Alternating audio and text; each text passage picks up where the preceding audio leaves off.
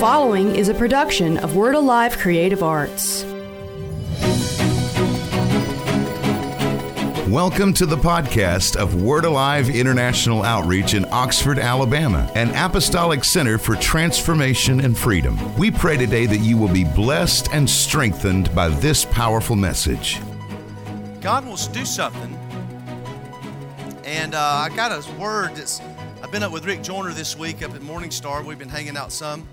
And um, there's, uh, I like to get around people that know God and are moving with the Lord. And uh, he started stirring my spirit about uh, talking about a complete salvation. That Jesus didn't just die for our sins, but there's a complete salvation that God wants us to walk in, which is that not only are our sins forgiven, but our bodies are healed. Not just every now and then, right? But I mean, that, that, that literally cancer is snuffed out among God's people. That kind of that kind of complete salvation. That God's people aren't walking in bondage. That God's people are living Galatians 5:1. It is for freedom that Christ has made us free. He stirred me about that, and uh, we, we spent a day fellowshipping around it, and this word began to come alive in me because, let's be honest, even though we love the Lord, and even though we're, you know, we're, the majority of folks here today would be, you know, what we would consider believers, followers of Christ, but how many of you know we still, many of us are living under some curses? Because I'm going to tell you, sickness is not from God. You say, how do you know that? Whatever's not in heaven is, should, is, is, is what should not be on the earth. There ain't no sickness in heaven. Ain't nobody broke in heaven. Ain't nobody having uh, Alzheimer's in heaven.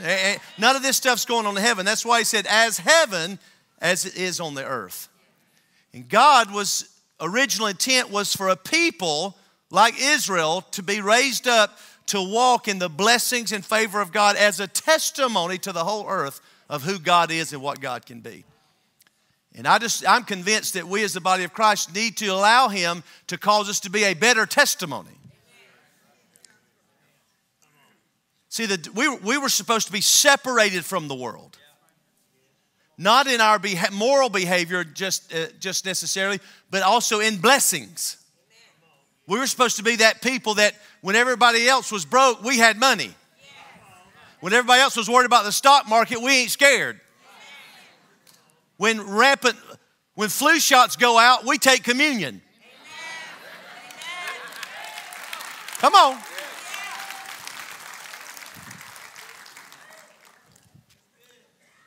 And there's an interesting scripture, I believe it's in Proverbs 26 2.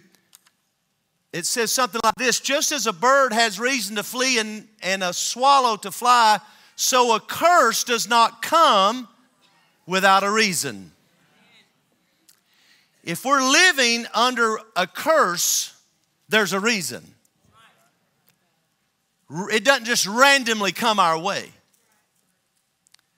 And I'm convinced that the biggest curse, if you will, that brings almost all other curses is the curse of legalism.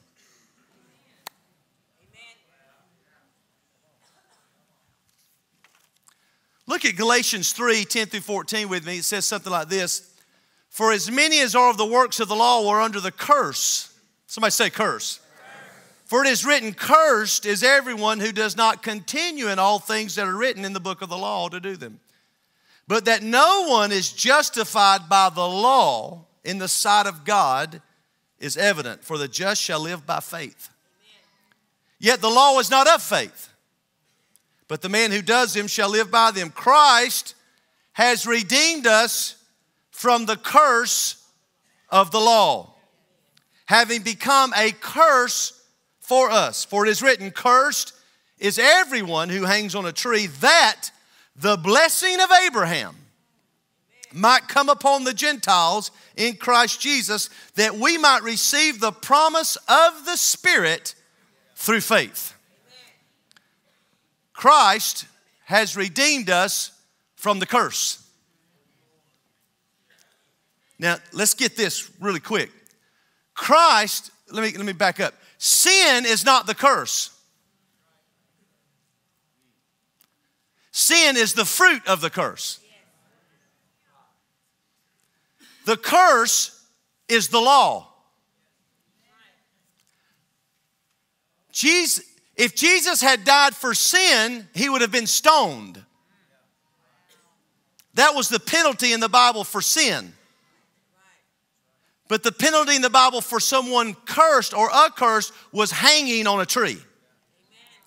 Jesus didn't die for the fruit, he died for the root.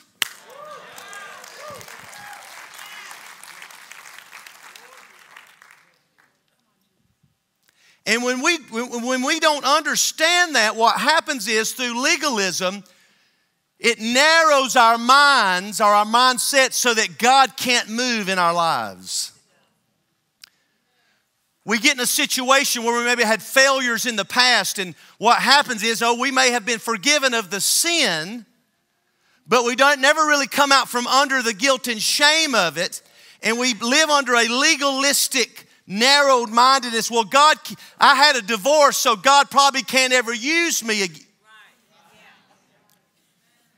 And we get in these legalistic mindsets, we get into circumstances, and what happens is we so get in a legalistic mindset that we got ourselves into it that we our minds are closed to not think God can get us out of it. That's what legalism does. The New Testament says that's what the Pharisees did. They heaped laws and heaped rules on people, but they did nothing to get them out of it. That's why most people in churches, they, they say the, re- the problem with the church is you don't preach against sin enough. They ask me, Kent, why don't you preach against sin? I said, because everybody's well aware of it. I don't have to tell you what you struggled with this week. You already know that. You're not looking to, for what you're struggling, you're looking for a solution to what you're struggling with. And I'm here to tell you, His name is Jesus, the Son of the living God who broke the curse for us. Slap somebody high five, tell them Jesus is powerful. Let me see if I can take you quickly and show you the root of the curse. It happened in the garden. Genesis 2 16, 17, the Lord commanded the man, saying, You may surely eat of the tree of the garden, but of the tree of the knowledge of good and evil you shall not eat. For the day you eat of it, you will surely die. God set up two trees in the center of the garden.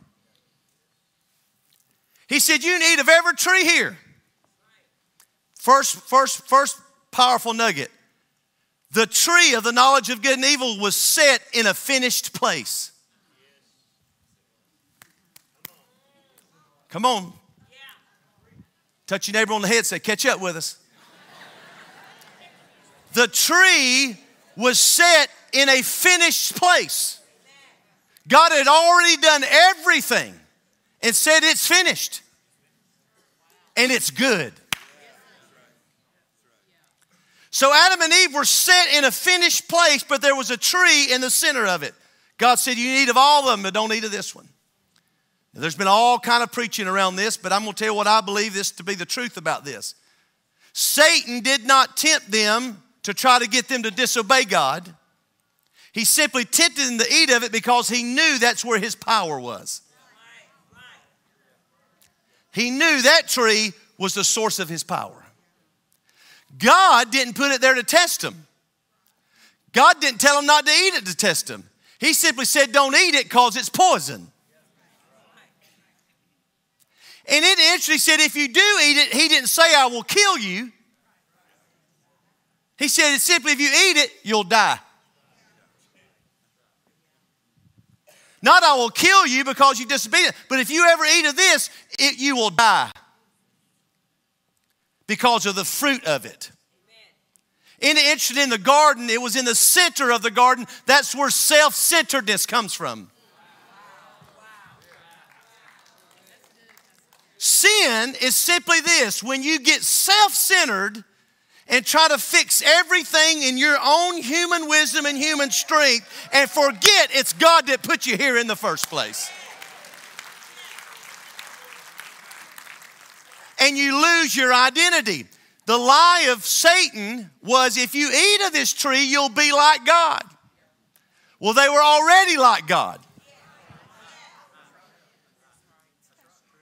But most of us buy into sin because we don't believe that we already have everything we need.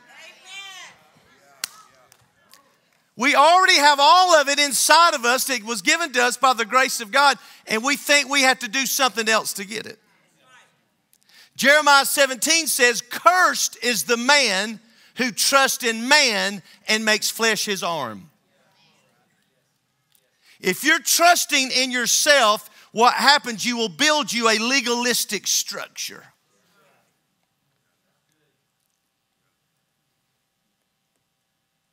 Stress and anxiety and fear are the root of the curse.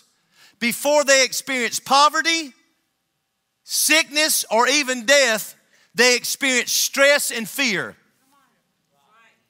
Two signs that you've got a legalistic system built in your life is stress and fear.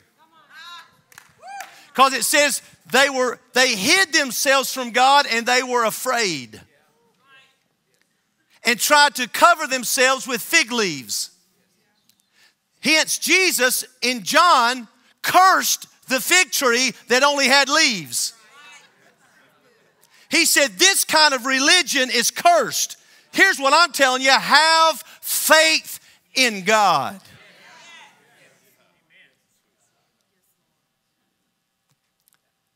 This cursed kind of living, trusting ourselves, this kind of living is cursed.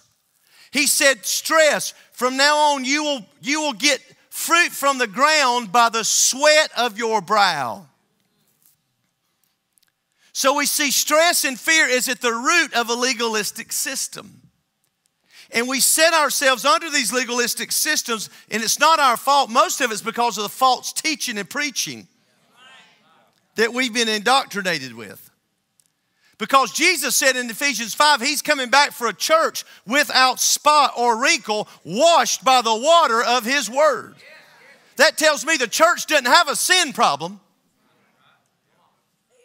People tell me, preach against sin. That's not our problem. Our problem's not sin. If our problem had been sin in Ephesians 5, Jesus would have said he's coming back for a church without spot or wrinkle, having been washed by the blood. Water doesn't cover sin, blood does. But he says he's coming back for a church without spot or wrinkle who's been washed by the water of the word. What does that speak? Re- we don't have a sin problem, we got a revelation problem. We don't know who we are, we don't know who He is, and we don't know what He can do when we open the door and let Him in. Touch three people, say, I'm about to break down some walls today.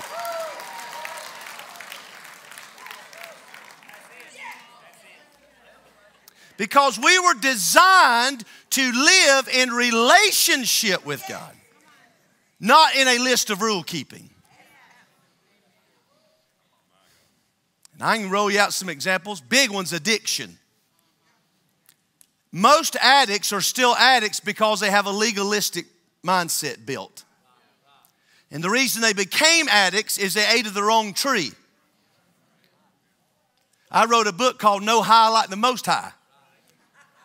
Once you once you tasted what God can do, you won't want heroin no more. Oh, I'll be back to y'all in a minute. Once you taste of God's goodness and God's power, that cocaine don't mean the same to you anymore. Once you get a hold of God's peace, I don't need a Xanax to get up and get going in the morning. Come on, somebody. It just depends on what tree you're eating from. It's not you overcoming it. You just started the whole thing, you ate the wrong tree. You, you, you, you felt a deficit and you tried to fill it with something that wasn't God. Simple as that. Some do it with heroin, some do it with ice cream. Ain't no difference. Ain't no difference. We're trying to fill a void that only God can fulfill. We want to put heroin addicts and ice cream addicts in two camps, but it's the same camp.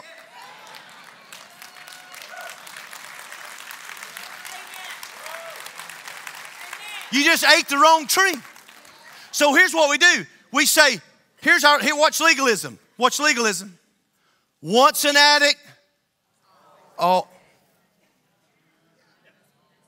So I simply exchange one bondage from another. I exchange my bondage of drugs to the bondage of I have to go to three meetings every week for the rest of my life. That's not freedom. Once an addict, always an addict. Not true. And we see it. We see these legalistic walls built up. So I hear people, 16 years clean.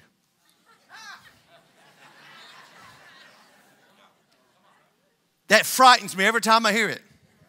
Because the day may come, two more years from now, and you hit a tragedy or some trauma in your life, and you may fall back to what you used to know would help your pain. And then your whole system of 18 years clean goes down the toilet. Yet my Bible says if the righteous fall, he just gets up again and keeps going down. You're already clean by the word which he has spoken to you.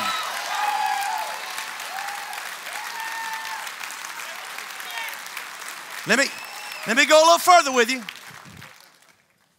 Alcoholics are the worst. Telling you they are. I, I love them.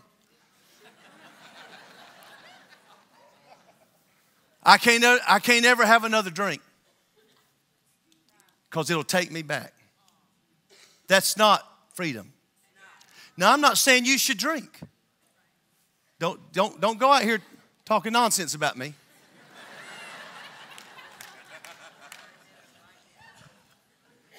Whatsoever is not of faith is sin. God tells some people, don't drink. That's God telling you. And out of faith, we obey Him. But if you're doing it because you're afraid, come on, somebody. That's a legalistic system you've placed yourself in, and it blocks out the blessings of God. Why? Because the Bible says if you try to keep one, if you don't, if you get up under the law even though you may not get do them all, if you just miss one, you get under the curse of all of it.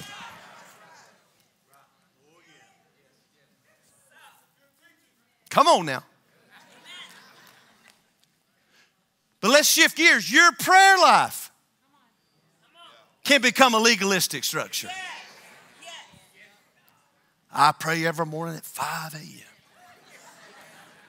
And I pray for one hour. And you know, most of those people that say that, about five minutes in, they're like,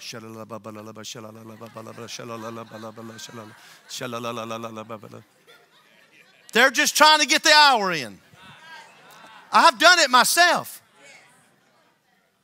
I've had my wife and kids need to talk to me, not, can't talk, I gotta pray. Legalistic structure. My friend Pastor Benny Hinn used to be like that. He had to pray one hour before every service until one morning God got him. He was at a hotel up in Pittsburgh about to do a healing service, and he loves uh, cartoons. So he got to watching Bugs Bunny, and time got away. Next thing you know, he looked, he was late for the meeting watching Bugs Bunny.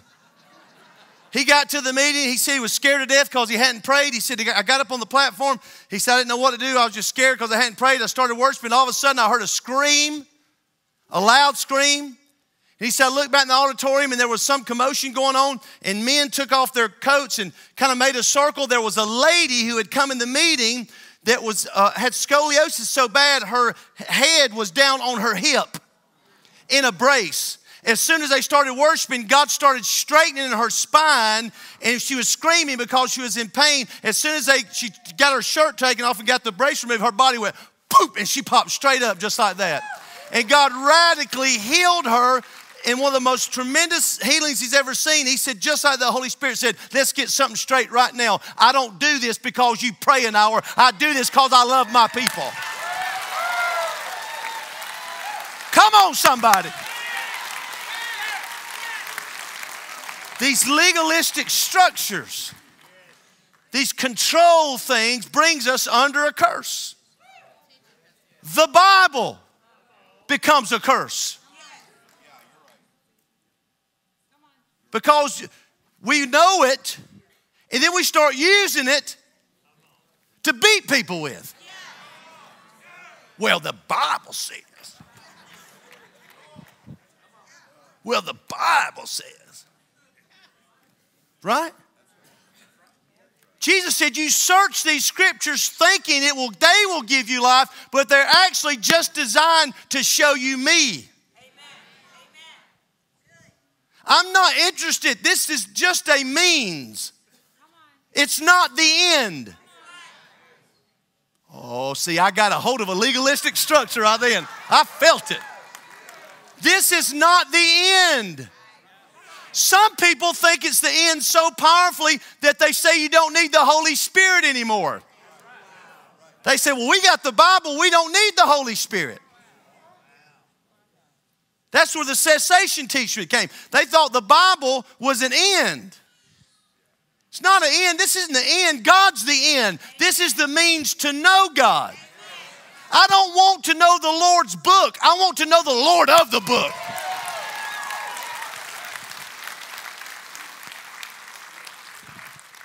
But it can become a legalistic system. And we take it out of context and build systems with it. And then what happens is we get up under a curse because we get under a guilt and condemnation that it never wrote about. Dealt with it this week. Let me, let me just show you some power of this. Uh, Jews and uh, Italians are wine drinkers.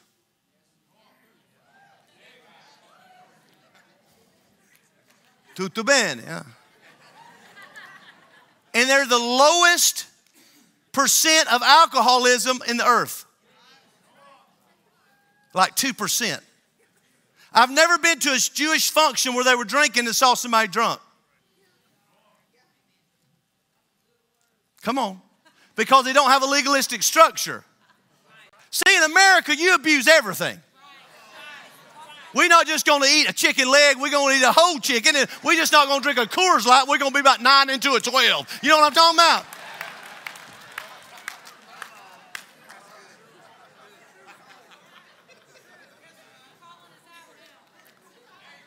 Watch this.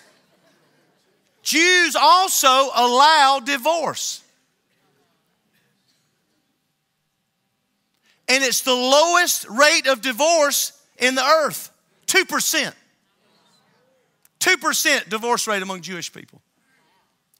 Christians, 50. Why? Because we built a legalistic system around it. And we took a scripture out of context that says if you get divorced and you remarry, then you're committing adultery. And, and it shows you the law doesn't work because 50% of us didn't listen to it anyway. Come on.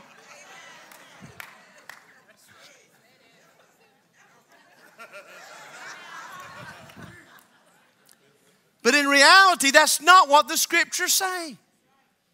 If you, re, if you understand the scripture, the context of scripture, in that culture, what men were doing, these old rotten men, they would not divorce a wife because they didn't want to pay back the dowry. So they would what they call put her away. So basically, wouldn't give her a divorce, just tucked her away so that they wouldn't have to pay back the dowry, and they went on with other women. And the, what it's saying is if you married one of the put away ones, then you're committing adultery. And he wasn't talking to the woman that had been put away or the one marrying him. His correction was to the man who would not give her a bill of divorcement and was putting her away. And we've built a legalistic structure in the church. That's why when people get a divorce in the church, they run to divorce lawyers because they're more concerned about their stuff. Don't make me preach. They're more concerned about who's going to get what than what God's saying about it. Yet Jews, they go immediately to the rabbi and let Him walk them through it. And most times He saves them.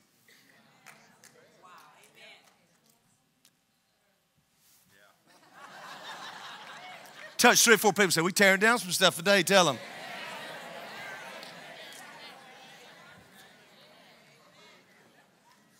Hopefully, I'm just, I'm just giving you some appetizers so you can find out what legalistic structure you've built. A lot of them we build with words.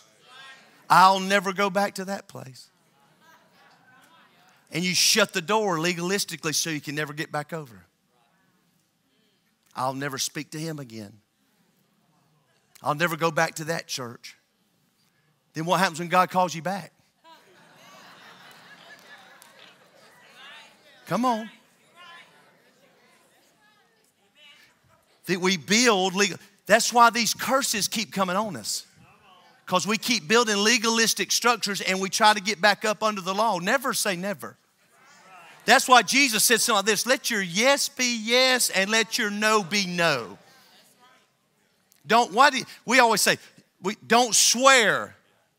And we think, somebody, and I say it all the time, I swear to God. And people are like, oh, that means nothing. What means nothing is when you commit a swear or an oath and you don't fulfill it. Then you get under a legalistic structure. That's why he said, if you if you co-sign from somebody for somebody, go immediately and get out of it because you put yourself under a curse.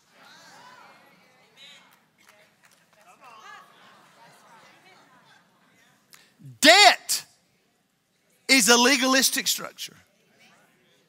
Now, I understand leverage, I understand real estate, I understand that. But in, but in the general term, debt is a legalistic structure.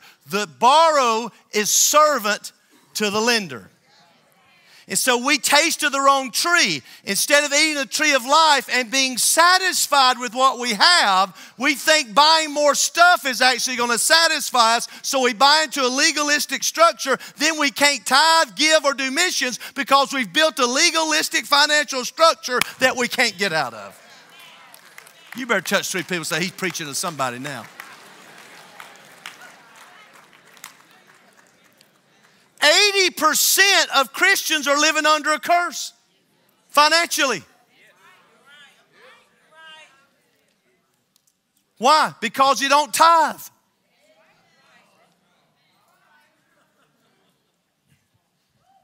Ow. And I'm not, that has nothing to do with the church. That has nothing to, that's just because you, you bought into the curse, which was given in the garden, where you will all your life live by the sweat of your brow and what you can produce. And you don't really believe that God has an abundance of stuff that He could connect with you with if you would, by faith, get in relationship with Him in such a way that you said, God, I so believe you can provide above and beyond what I can produce. I'm going to give you back 10% of everything I have and get to a covenant walking relationship with you so you're no longer bound up by what you can produce, but you're bound by what He can produce and bring in your life. God can give you more in a day than you can earn in a lifetime under grace. Slap somebody high five, say, God will provide.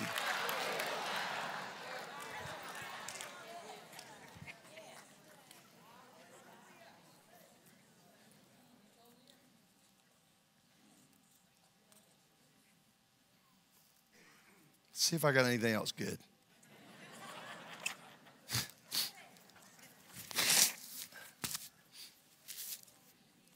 the sting of death is sin, and the strength of sin is the law. If we could ever get out of these legalistic mindsets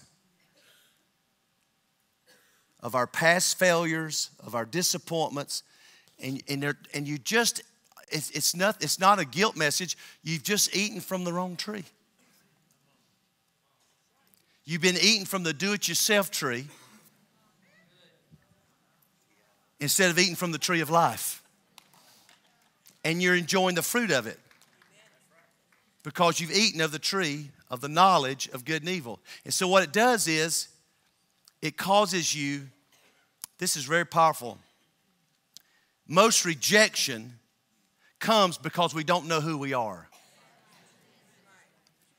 Most of us in the body of Christ are, have some form of schizophrenia because we don't really know who we are in Christ, because we've been eating of the tree of knowledge of good and evil for so long, then we're easily swayed by the opinions or doctrines of others because what happens is we measure ourselves by ourselves and by others.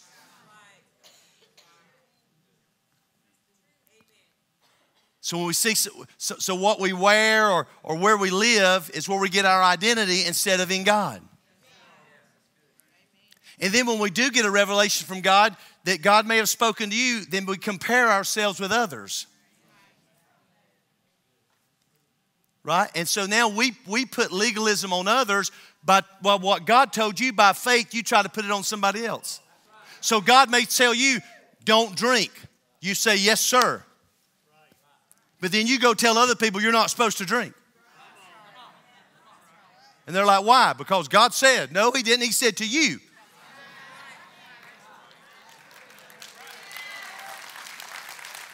Now, I'm not saying if it's in the Word, that's different. But the Word doesn't condemn drinking, it condemns, condemns drunkenness. Now, now, I'm not working for Budweiser, so don't get, get, don't get all up in a roar right here. I'm just trying to make some points. You can take that and make it for many, many, many different things.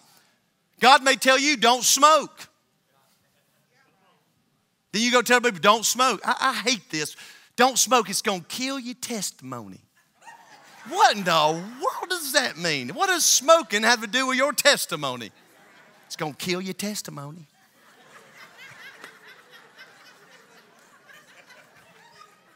I ain't got a testimony. I'm still smoking. I ain't got nothing to kill. It's Gonna kill your testimony. Joyce Meyers taught the Bible in her house, smoking Virginia Slims for two and a half years before she ever got a revelation.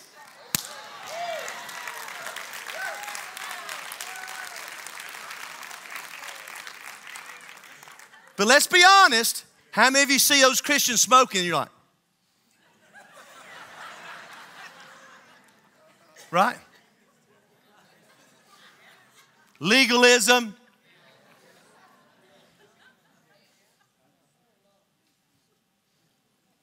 You tracking with me? So I'm not even got time to get into the legalism we put on other people.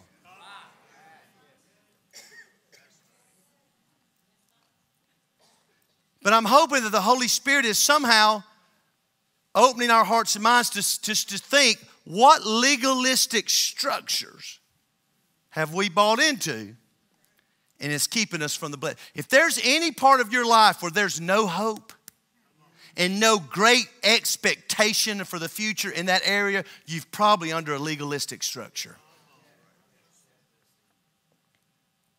But God's got a way out. Colossians 2, very powerful portion of God's Word. I love Colossians I'm about done if y'all worried, wondering.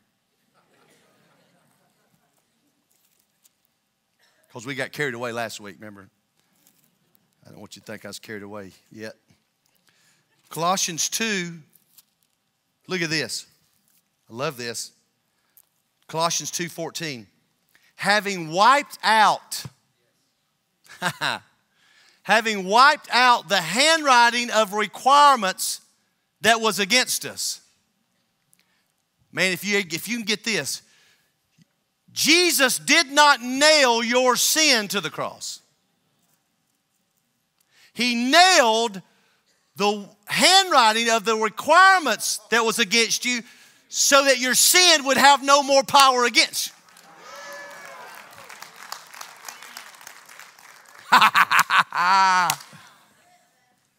it wasn't your sin he nailed, he nailed the hand. Why? The law was only given to show you your sin. Without the law, you wouldn't be aware that you were sold under sin. Once, you, once you're aware of that, that you were sold under sin, and I'm not negating the power of sin, but sin, the strength of sin is the law. Once the law's removed, what happens is you're no longer living for God with rules and regulation touch not, taste not, don't go here. Don't. You're living with God through revelation knowledge by the Holy Spirit. And against that, there is no law. You simply quit eating from the tree of the law and you start eating from the tree of life. Now, what does God do? The fruit of that begins to come through your life. Are you with me? Having nailed it to the cross, somebody slaps somebody high five say, Jesus nailed it. Tell them Jesus nailed it. Having disarmed principalities and powers, he made a publicly spectacle of them, triumphing over them in it. The cross is the most powerful message of the church because it's where the work was finished. Now, what happens is, it says, I got this revelation years ago. I was actually counseling a young man. And what happens is, when the handwriting of requirements was taken away, it disarmed demons. When we try to bring them back, it empowers them again. That's why some of the anger, some of the strongest spirits of anger I've ever seen are in church. Because they've tried to bring the law back and live up under it, and it produces all sorts of bitterness and anger and disappointment. And it doesn't free them up to love God and love each other. Because they've empowered the enemy. So anytime we side with the accuser, against ourselves or against each other, we empower demons again and we make null and void the cross. See, the enemy will come to you saying, You're this, you're that. Y'all, anybody ever have that? Or is that shit? just three of us? I know he's probably so busy with me, he doesn't have time for you, but. Kent, if you are an apostle, Why did you act like that yesterday? See, he never accuses you with something that ain't true. If you really are a son of God, he always tries to get back into behavior to prove our identity instead of just who we are. So all you got to do is don't side with him. Oh, yeah, I did do that yesterday. Thank you very much, Mr. Satan. But I am still an apostle and I am still a man of God. Why? I am not what I do. I am who I am because that's what He called me to be.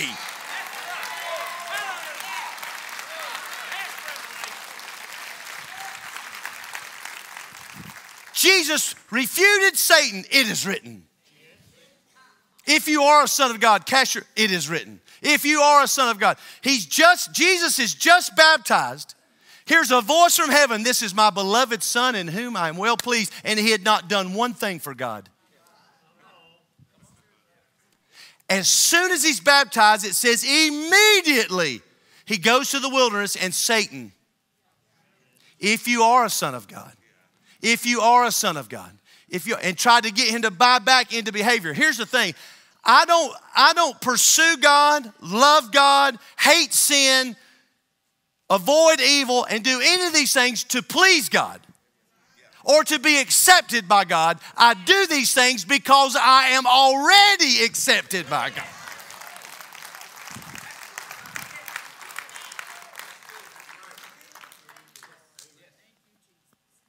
Y'all have children? How, most of you fit parents.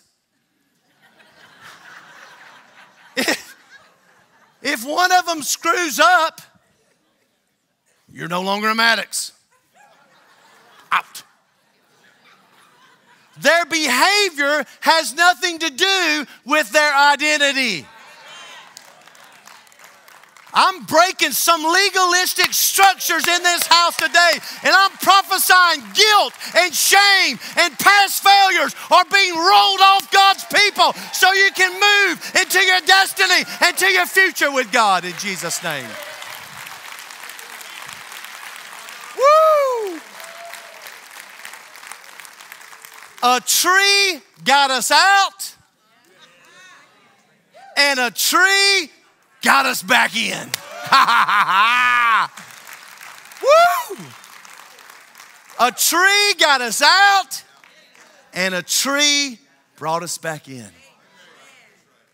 Cursed is he who hung on a tree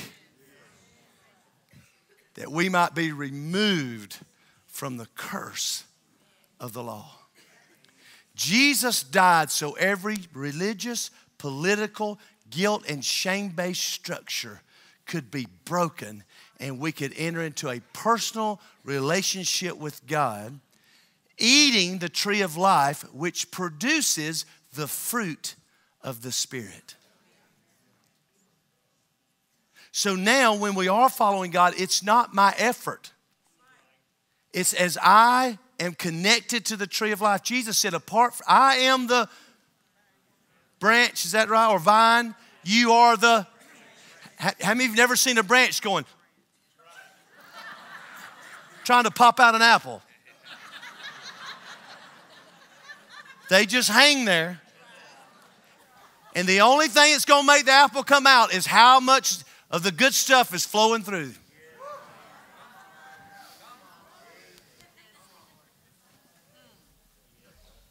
That's why as soon as you cut it off from the tree, it dies. Abide in me. Let my word abide in you. You will ask what you will, and it shall be done for you. That's that Christian life. Christian life's not do, do, do, do, do. Christian life's done. It is finished. And so Jesus said, as often as you take communion, do this in remembrance of me. I'm convinced that we probably need to begin to take communion every day.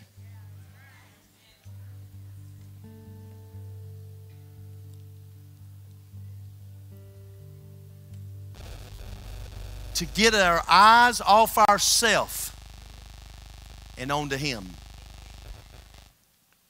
As often as you do this, He said, do this in remembrance of me. Can you dream with me just a minute? What if every day we just went to God realizing I can't get better? I can't fix this.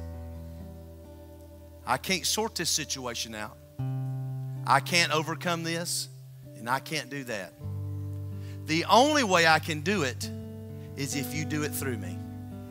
So, Lord, I remember the cross.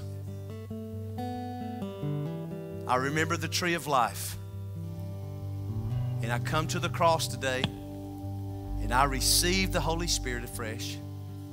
And I just ask you to let the Spirit of Christ keep finding its expression through my life. And let the fruits of the Holy Spirit keep growing and manifesting through me. And just, this song's so powerful. He goes and fights my battles and makes me think I won the victory. All I did was worship. All I did was praise. All I did was remember the finished work. God did what He wanted to do. Paul got to the place in his life, he said, I refuse to know anything anymore than Christ and Him crucified. That I might find my righteousness in Him, not in my filthy rags not in what I can produce, because all my righteousness is as filthy rags before Him. I have count everything but dung, that I might know Christ and know the fellowship of His suffering and the power of His resurrection and His life giving strength that flows through me. On a daily basis, I can do all things through Christ who strengthens me. And I just believe during communion today that God wants to shake us away free from some legalistic structures we've put ourselves under, some boundaries we've put up that to, that's keeping God from working and moving in our life.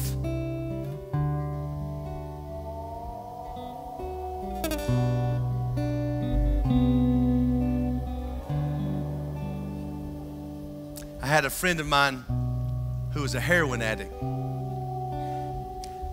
I said, How'd you finally get free? He said, I finally got a revelation. I said, What was it? He said, That I couldn't get free. He said, I went to Jesus and I said, Jesus, I love heroin more than I love you.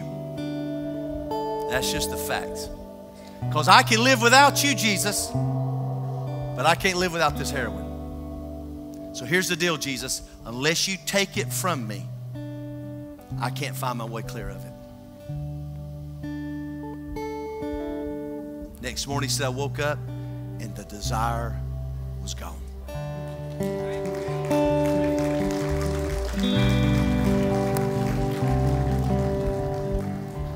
Now, I'm not saying keep hanging out with your drug addict buddies. Because it says, by the mercy of God, atonements are made, and by the fear of the Lord, men depart or run from evil.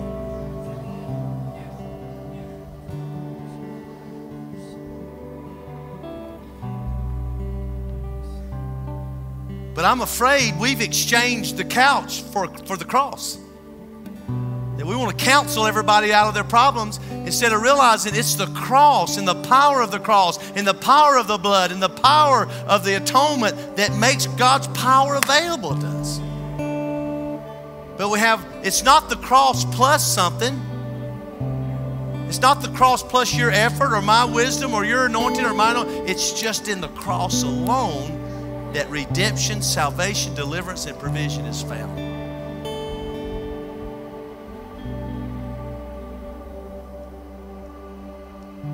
One of the most powerful experiences I've had recently is with uh, Bob McLeod. I walked into his office, he didn't even say hello. He just started singing to me about the cross. At the cross, at the cross, where I first saw the light, and the burden of my soul was rolled away. It was there by faith I received my sight And now I'm happy all the day. He looked at me right in the eyes and he said, Kent, when was the cross not enough? It's not the cross plus your effort, Kent. It's just the cross. If you'll go there daily, you'll find the strength to do everything God's told you can we go to the cross together today? Come on, stand up with me. Let's get our communion out.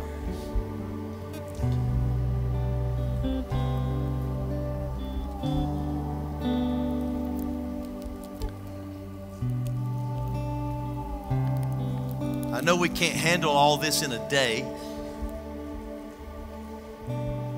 But the Holy Spirit told me that as we, we're about eight weeks away from Passover. The Holy Spirit told me this year that we're not to celebrate Passover leaving Egypt. This year we're supposed to leave, celebrate Passover entering the promised land. Gave me Joshua 5 it says, when they got ready to cross over and walk into their inheritance, they celebrated Passover together. And God rolled away their reproach and they entered a new season. This Passover, many of you are about to step into your destiny and your inheritance and your purpose and the gifts and the callings that God has empowered you and called you to walk in. So I think this is just my opinion. I almost what I'm going to try to do is not legalistically, but my attempt is going to be I'm going to try to take communion every day between now and Passover. And just get my eyes fixed, if I can, on the cross and on God's provision and God's goodness, God's love. No matter what the enemy's hollering at me about, huh? Because the enemy will holler at you and try to get you to agree with him and build a legalistic structure that you can't get out of. But as soon as that enemy starts screaming at you, just go to the cross. I love what Jentezen Franklin says I don't plead innocent, I don't plead guilty, I plead the blood. It's the blood of Jesus, His body broken my hope is built on nothing less than Jesus' blood and righteousness. I dare not trust the sweetest frame, but wholly lean on Jesus' name. On Christ, the solid rock, I stand. All other ground is See, All my effort is futile without the Holy Spirit working in my life.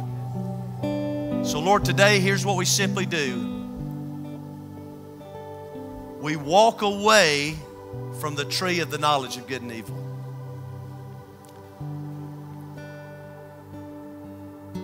Lord, we refuse to keep eating Satan's bait. We refuse to keep siding with the accuser when you've already called clean. You've already called what's unclean clean, so we got to quit siding with that. You called us righteous. You called us redeemed. You called us saved, adopted, and accepted. So we're just going to say yes to that, and that's who we are. And we're going to be patient while our behavior catches up with actually who, I, who we actually are trusting that you're working in us and the good work you started, you're going to finish it. Lord, we're sorry for using the tree of knowledge of good and evil and judging others. Judging others with our words, putting these legalistic walls on them because their sin's not our sin, or maybe we thought their sin was greater than our sins. We know that doesn't work very long. Lord, we just come to you today and we remember the cross.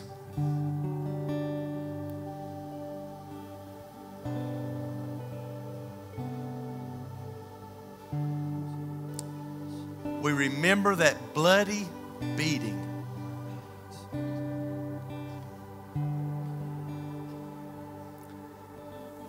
The shame of being naked on a tree. The Son of the living God, the Prince of glory, hanging in shame, gasping for air, taking upon you the sin of the world and removing the curse. Forgive us for neglecting so great a salvation. Because, Lord, we remember it's not just that our sins are forgiven, we're thankful for that. But it's through that same work that atonement was made that our bodies could be healed, that our minds could be renewed, that our spirits could come alive, that our destinies could unfold, that our purpose could come to fruition, that the curses of the earth could be broken off our life, that poverty could be moved away and the addiction done away with, and all these things that are trying to keep us out of our inheritance.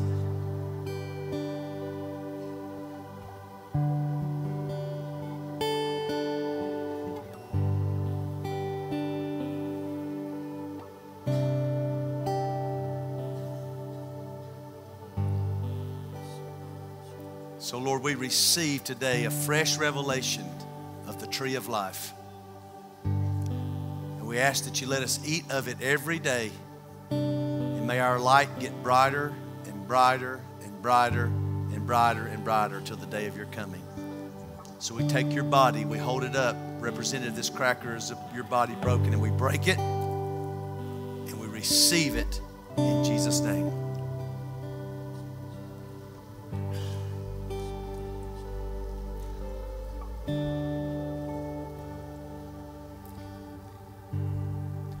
Lift up the cup.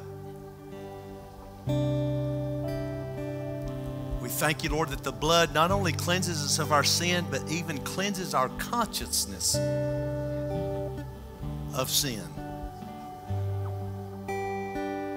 So that we can serve the living God. Lord, we decree over our lives and family every generational, legalistic, structure that's been formed by the enemy is broken today by the blood of Jesus. Every word of the accuser that has come against us and our family, we say it's made null and void by the blood of Jesus today. Every curse that's been at work in our lives, we thank you that the blood of Jesus now defeats every curse. And we say, What God blesses, no man can curse. And we receive it by faith today in Jesus' name.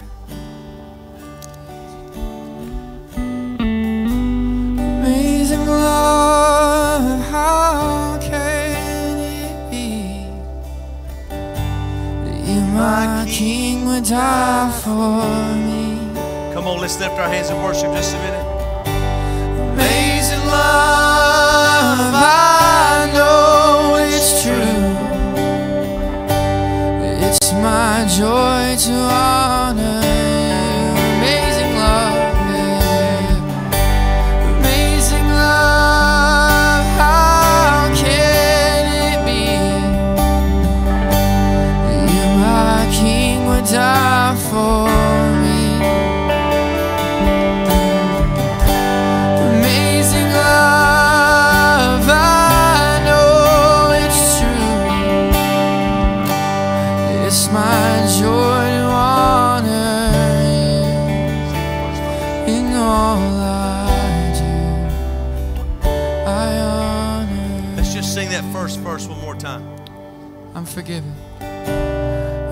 forgiven because you were forsaken. I'm accepted.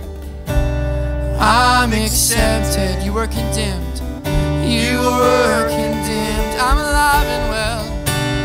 I'm alive and well. Your spirit lives within me because you died and rose again.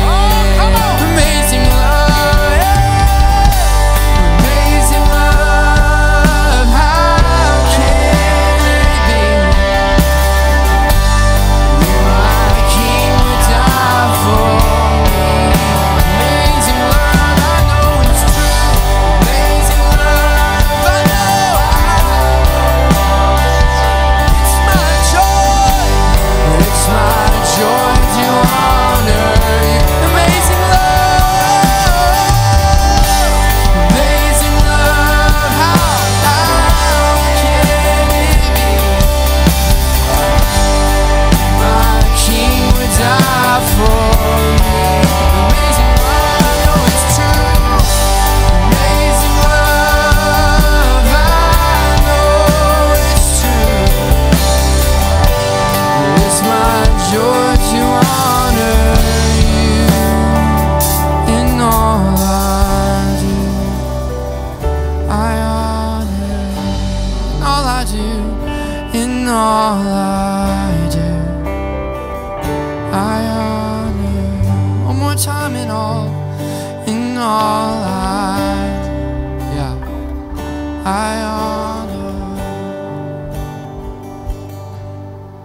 I speak these words over you from Paul the Apostle that said, For I through the law died to the law that I might live to God. I have been crucified with Christ. It is no longer I who lives, but Christ who lives in me. And this life which we now live in the flesh, we live by the faith of the Son of God, who loved us and gave himself for us. Lord, may the life of God flow through us this week like we've never experienced it before as we feast from the tree of life and stay far away from the tree of the knowledge of good and evil. We have been redeemed by the blood of the Lamb from the hand of the enemy. Somebody shout, Amen. I love you guys. This has been a presentation of Word Alive International Outreach, 122 Allendale Road, Oxford, Alabama. Reach us by phone at 256 831 5280 or at our website, wordalive.org. This has been a production of Word Alive Creative Arts.